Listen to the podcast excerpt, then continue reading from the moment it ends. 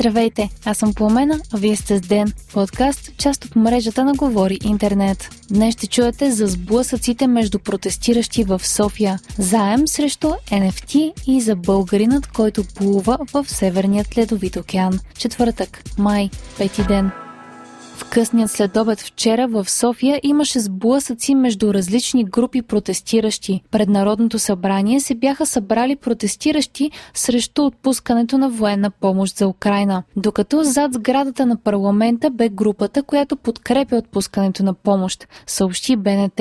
По същото време се провеждаше и мирна акция за опаковане на паметника на съветската армия с украинското знаме. Именно там, както и в подлеза на Софийския университет, напрежението между двете групи е ескалирало и се е стигнал до физически конфликт. Включително екип на БНТ е бил възпрепятстван да върши работата си, имало е вербални и физически нападения към журналистите, а фоторепортерка е откарана в болница.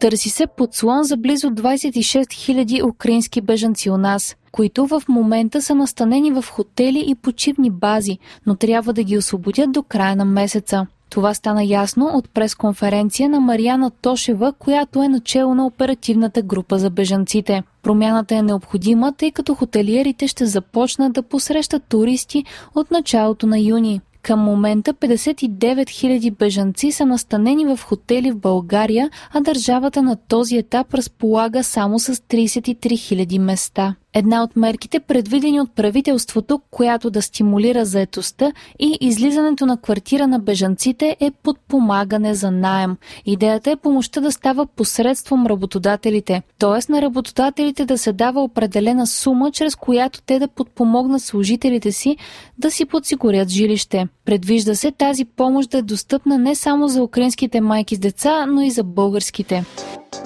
България ще поиска от Европейската комисия да бъде увеличен прагът за регистрация по ДДС на 100 000 лева. В момента той е 50 000 лева. По думи на премиера Кирил Петков това би помогнало на малките и средни предприятия в настоящата криза.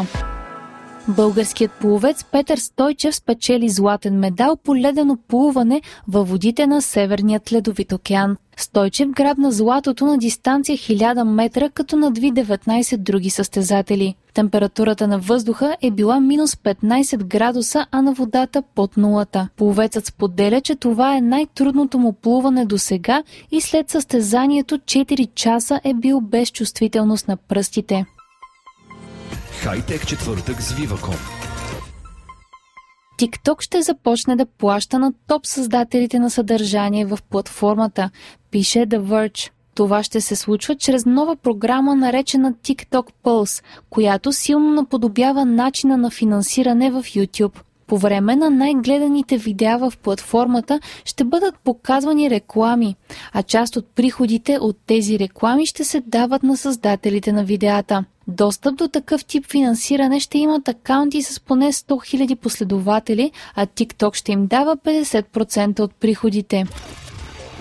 Компанията за управление на дигитални активи Nexo обяви, че е първата в сектора, която дава заеми срещу NFT. Тя е издала заем на стойност 3,5 милиона долара, обезпечен с NFT. Nexo са дали заем от 1200 етериум, което е вид криптовалута срещу два незаменими токена от колекцията Zombie CryptoPunks.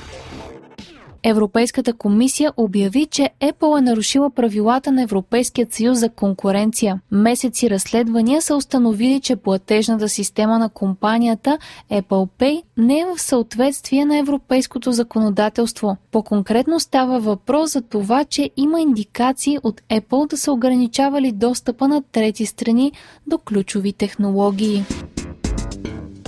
Вие слушахте подкаста Ден, част от мрежата на Говори Интернет. Епизода подготвих аз, Пламена Крумова Петкова, а аудиомонтажа направи Антон Велев. Ден е независима медия, която разчита на вас, слушателите си. Ако искате да ни подкрепите, можете да го направите като станете наш патрон в patreon.com Говори Интернет и изберете опцията Денник.